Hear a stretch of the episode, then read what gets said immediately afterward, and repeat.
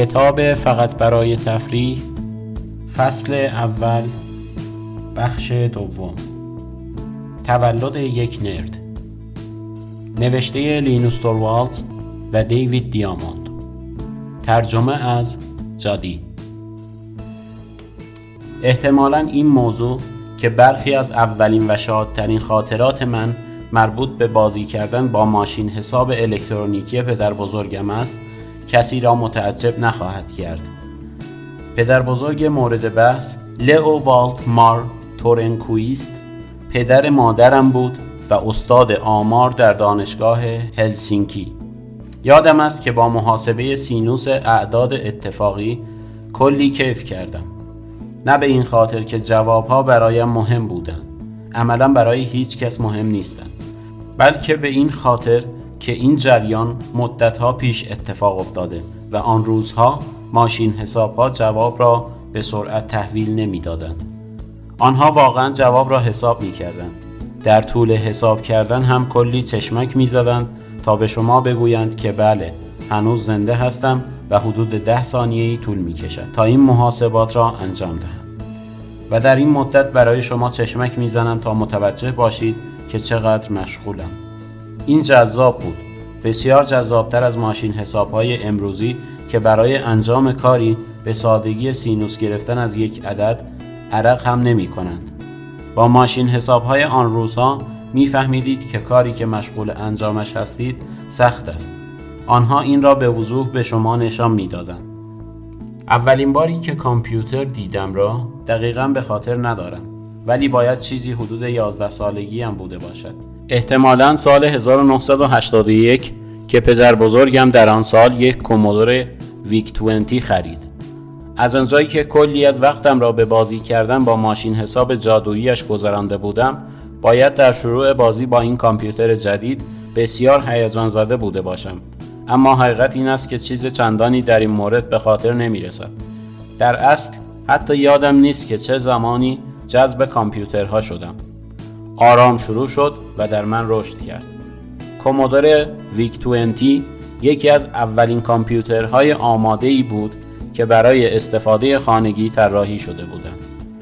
برای استفاده از آن به هیچ تنظیم سخت افزاری نیاز نبود.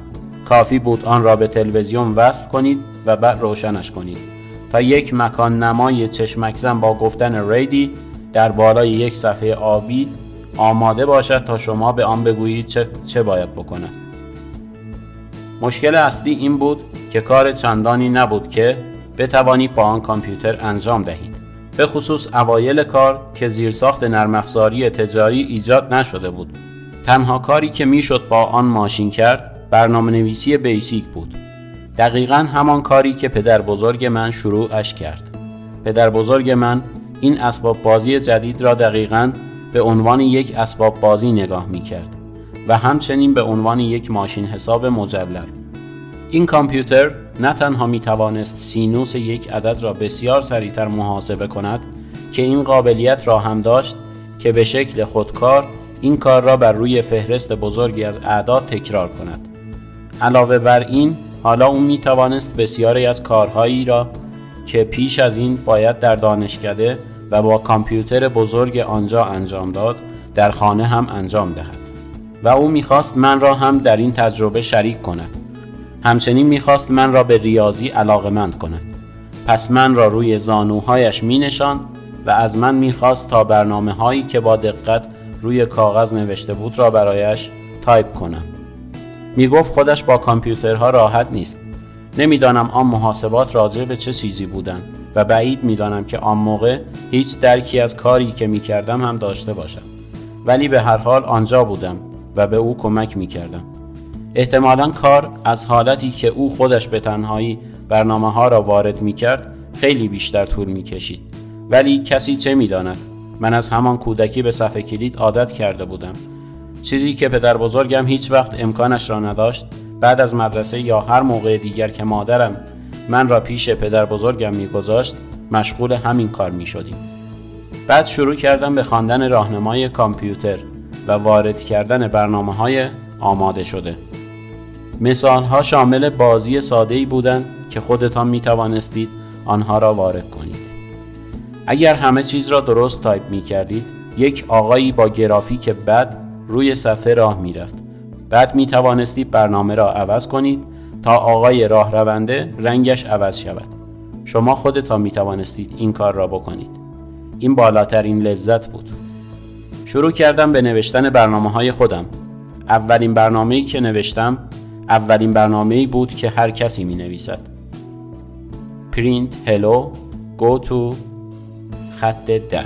و توی خط ده هم نوشته دوباره print hello این برنامه دقیقا همان کاری را می کند که انتظار دارید بکند روی صفحه می نویسد سلام و تا ابد به این کار ادامه می دهد یا حداقل تا وقتی که شما از شدت سر رفتن حوصلهتان برنامه را قطع کنید.